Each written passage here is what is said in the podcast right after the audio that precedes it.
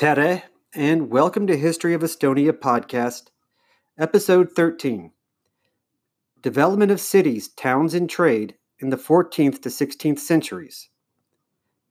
Well, my family and I just got back from Estonia over the holidays, and we had a great time with friends and family. And while my batteries feel more drained than recharged because of jet lag, I'm looking forward to hopping into our timeline right where we left off and that is with cities and trade during the 14th to 16th centuries. For cities, the most important form of recognition as it relates to other entities was its legal framework, and that they were followed and respected. The legal framework of Estonian cities were modeled after or even copied from practices of other nearby countries. Tallinn, Narva, and Rakvere, since they were administered by Denmark, followed the Lubeck law on cities. Tartu, Viljandi, Paide, and New Pärnu were given the same rights as Riga, which was modeled after Hamburg. Old Pärnu was influenced by the bishop's law, which was imposed by the bishop of Saaremaa, Läänemaa, as was Haapsalu, which was the capital under this system. A ruling group of men called the magistrate governed the cities. There were different numbers of magistrates depending on what city you lived, and the number of magistrates would grow as the city's population grew. Tallinn was the largest and most powerful city authority. During the 15th century, it normally consisted of 24 members. These 24 members took turns serving, with half serving in even numbered years and the other half in odd numbered years. In the mid 15th century, this system was replaced by a 14 member body that served for consecutive years and were appointed for life. The magistrates were supplemented with four burgomasters, who served as the magistrates' board of directors. The syndic were selected from educated lawyers and held positions nearly equal to that of the burgomasters. In small cities, the magistrates typically had less members However, Tartu was an exception, as it had four burgomasters, the same number as Tallinn. The reigning princes were represented at the magistrate level by the town bailiff, who didn't really carry much influence. The residence of the reigning princes, which was the castle of either the order or the diocese, not typically belonged to the city. The area around Toompea and the Dome Hill in Tartu were basically towns in themselves. Relations between the city and these self governed areas were typically strained and sometimes hostile. The responsibilities of the magistrate included taking care of the city entrances, welfare, and security. The magistrate was also responsible for promoting trade, representing the city's interest when dealing with other cities or reigning princes, for, uh, for maintaining the churches and schools, and for providing for the poor and the ill. The magistrates was also the city's judicial authority. The magistrates passed ordinances dealing with fire hazards, curfews, and so on. It was also the magistrate's job to ensure the city's wealth did not take a hit in its value and prestige. As an example, celebrations were monitored and limitations were set on the amount of food that could be ordered and the number of musicians and entertainers that could be hired for celebrations. The magistrates also competed with one another in terms of luxury and fashion. The women in Tallinn were strictly forbidden to wear the style of clothes that were popular in Tartu. There was also a rule in place that every that everyone was to dress as appropriate for their particular status. The citizenry were also active in the city, but typically through their professional trade unions called guilds. In the middle of the 16th century, the number of cities remained the same. The reason for this is that existing cities warded off any potential trading centers, and growing villages could potentially provide an alternative place for trade. At the time of the order ended, there was a total of 14 villages or small towns. In addition to the earlier towns, the new ones that grew up were Helme, Keila, Kuressaare, Laiuse, Pirita, Põltsamaa, Vastseliina, and Viru Nigula. The reason these towns didn't grow into cities is that they had a relatively small German population. These small towns did have some of the traits of larger cities. In Keila, a guild was established by the municipal government and was headed by a burgermeister. The wealthier businesses belonged to the Great Guild. There was also an association of individual merchants and businessmen that formed a guild like organization called the Brotherhood of the Blackheads. The name of this organization originated from their coat of arms, which bears the group's guardian angel, Saint Mauritius. Estonians were not permitted to be members of these guilds and were only permitted as small merchants. The, the importance of Estonian cities as trading posts only pertained to their geographic location as a crossroads between Russia and Europe, however. Tallinn, Tartu, Viljandi, and New Pärnu were all members of a new trading association called the Hanseatic League. Particularly Narva and Tartu had their location as a convenient route to Russia to point to as a reason for their growth. Narva was in constant dispute with Tallinn because of this, and therefore was not admitted into the Hanseatic League. Therefore, Tartu played a large role in the activities of the Hanseatic office in Novgorod. While talking about trade, a nice tie in to this section of the podcast, the Estonian Maritime Museum has just opened a new exhibition that I learned about while in Estonia at the end of the year 2019, in which they display the wreck of a cog ship, a typical style trading vessel used in the Hanseatic era.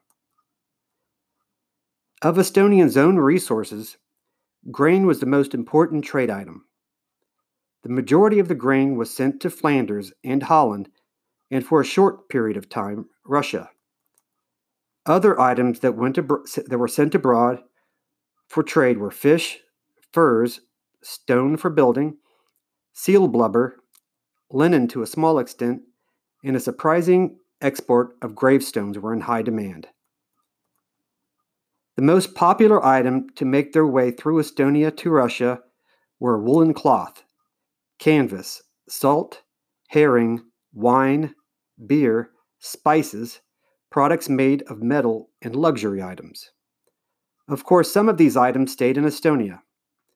An example of this would be an extraordinary painted glass beaker that archaeologists found in Tartu that was dated back to the 14th century Venice.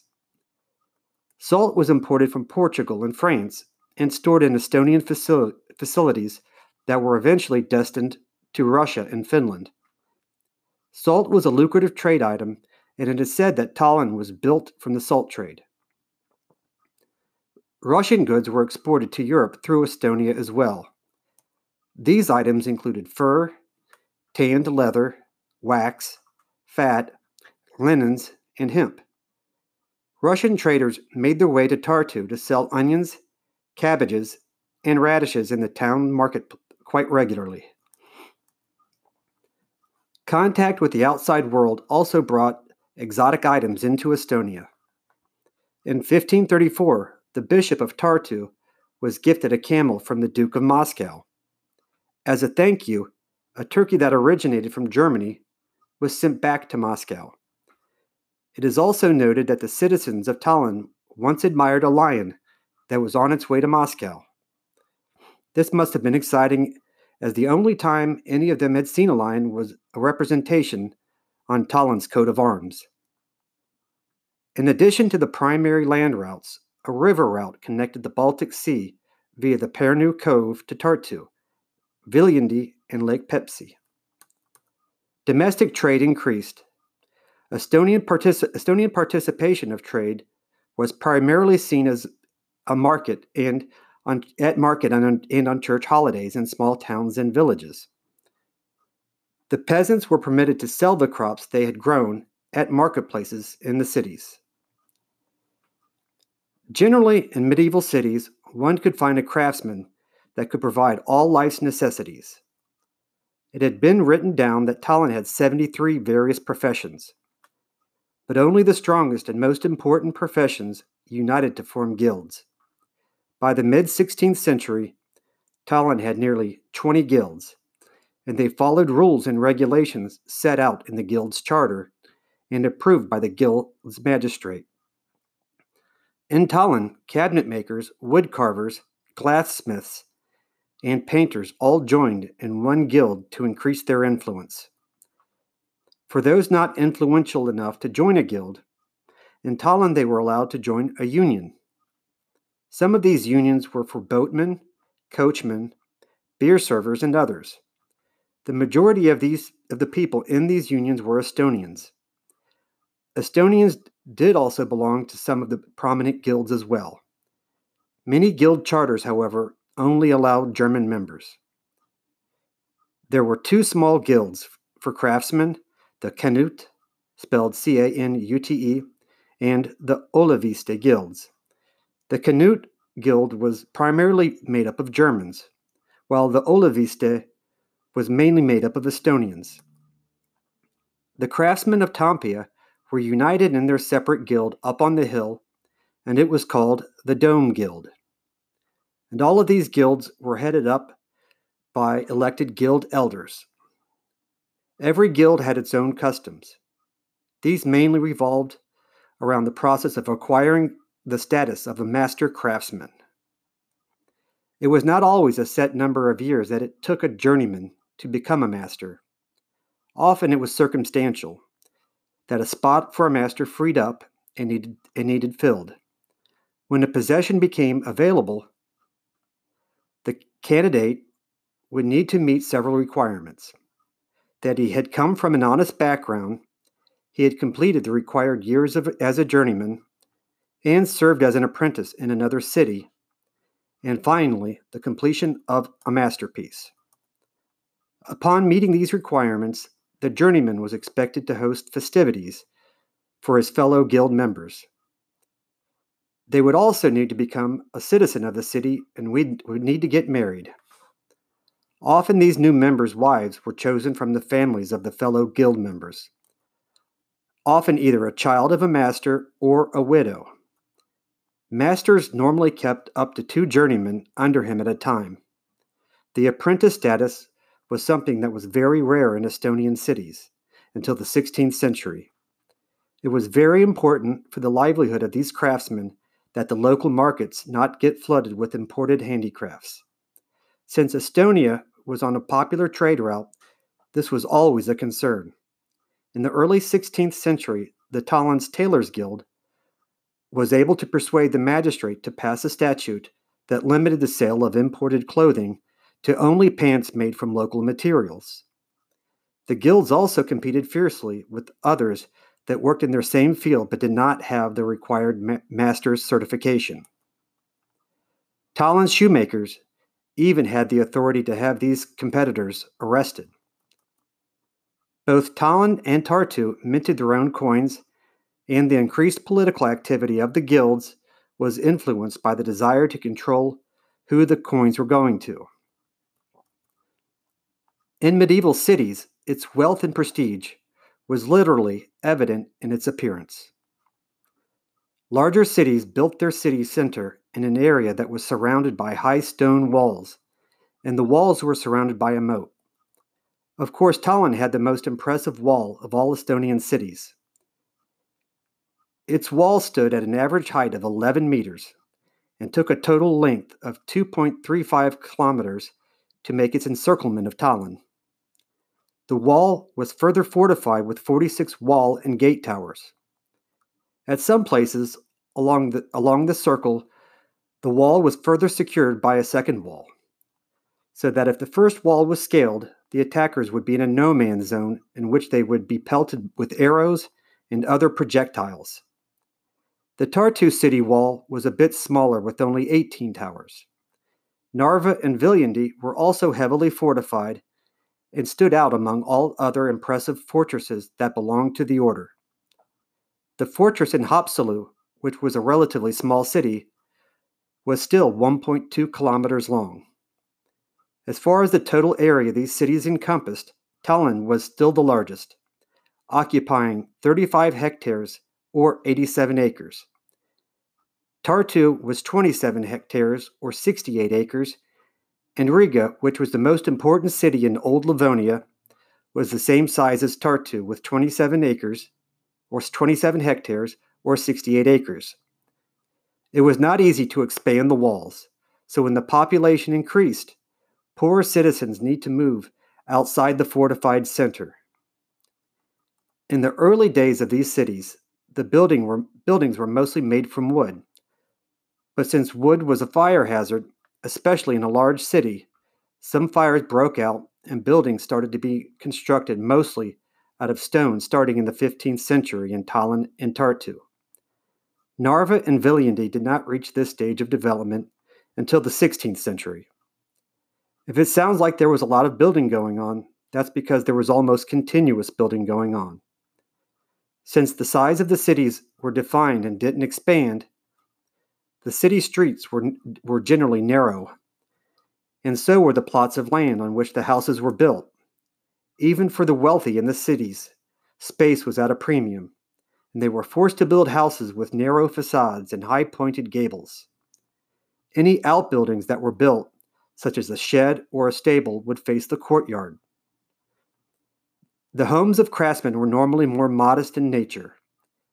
Tallinn started to develop its streets as early as the mid 14th century. Town Hall Square, or Rikoplatz, was covered with 10,100 cobblestones made from limestone in 1370.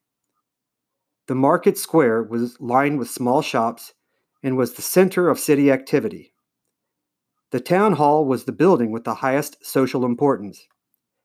It was established on one side of the square and was completed in 1404 and is one of the most beautiful Gothic style buildings in the, in the Nordic countries.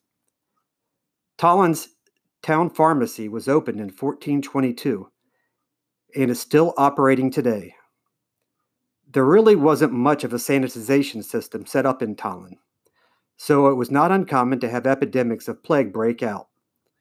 Some of the town's citizenry would also get leprosy, and these sick were isolated in hospitals, especially dedicated to these patients. These hospitals were built outside the city and were called almshouses. The old town of Tallinn, with its architecture and monuments, today still reflects the medieval city that was one of the most beautiful cities of Northern Europe. In terms of size and beauty, Tartu competed with Tallinn as a beauty to withhold and competed with Tallinn for the same title of being the most beautiful city in Old Livonia. In 1414, a renowned traveler named Gilbert de Lannoy said that Tartu was one of the most beautiful cities he had seen in his 51 years of travel through Europe and the Far East. The population of Tallinn reached between 7 to 8,000 in the 15th century. In Tartu, the population was between 5 and 6,000. During the days of the order, the population of Viljandi was around 1,000 inhabitants. Narva's population was a bit lower than that of Viljandi, and the rest of Estonia's towns and villages were smaller yet. City residents accounted for roughly 8% of the total population of Estonia. In the cities, the Germans played the greatest role and had the most influence. When including laborers and outlying districts, Estonians held the largest majority of the population in all Estonian cities. There was a relatively large service sector in Tallinn, which included a noteworthy amount of Finns and Swedes, and in Narva and Tartu, a significant amount of Russian res- Russians resided in these cities due to their geographic location. None of the cities in Estonia would have developed and maintained if it were not for the local population. The city magistrates verified these observations by structuring the city law to help legitimize the peasants that fled from their manor estates. In Tallinn, if a peasant was in the city for one year and one day, the city would defend the peasant's freedom. With bouts of the plague popping up every now and then, these sort of steps were needed to maintain the working population in the city. In 1535, the magistrate of Tallinn ruled to have a well known estate manor, estate owner, Johann von Uexküll of Riisipere, executed for torturing a peasant who had fled from his service, who had been in Tallinn for over a year. The nobleman was brought before the court at the request of the dead person's brother, a mere street cleaner in Tallinn. This story has been immortalized in a swinging Estonian film from 1972 called Verekivi or Bloodstone, which I recommend as long as you are wearing your dancing shoes and sporting a good sense of humor, as the weird disco type music provides an odd backdrop to medieval Tallinn. And that is where we will leave it for this episode. When you listen next, we will tackle a huge development in Estonia and the rest of Europe the Reformation and what it meant for those living through it and how it changed Estonian society. Until next time, Nägemiseni.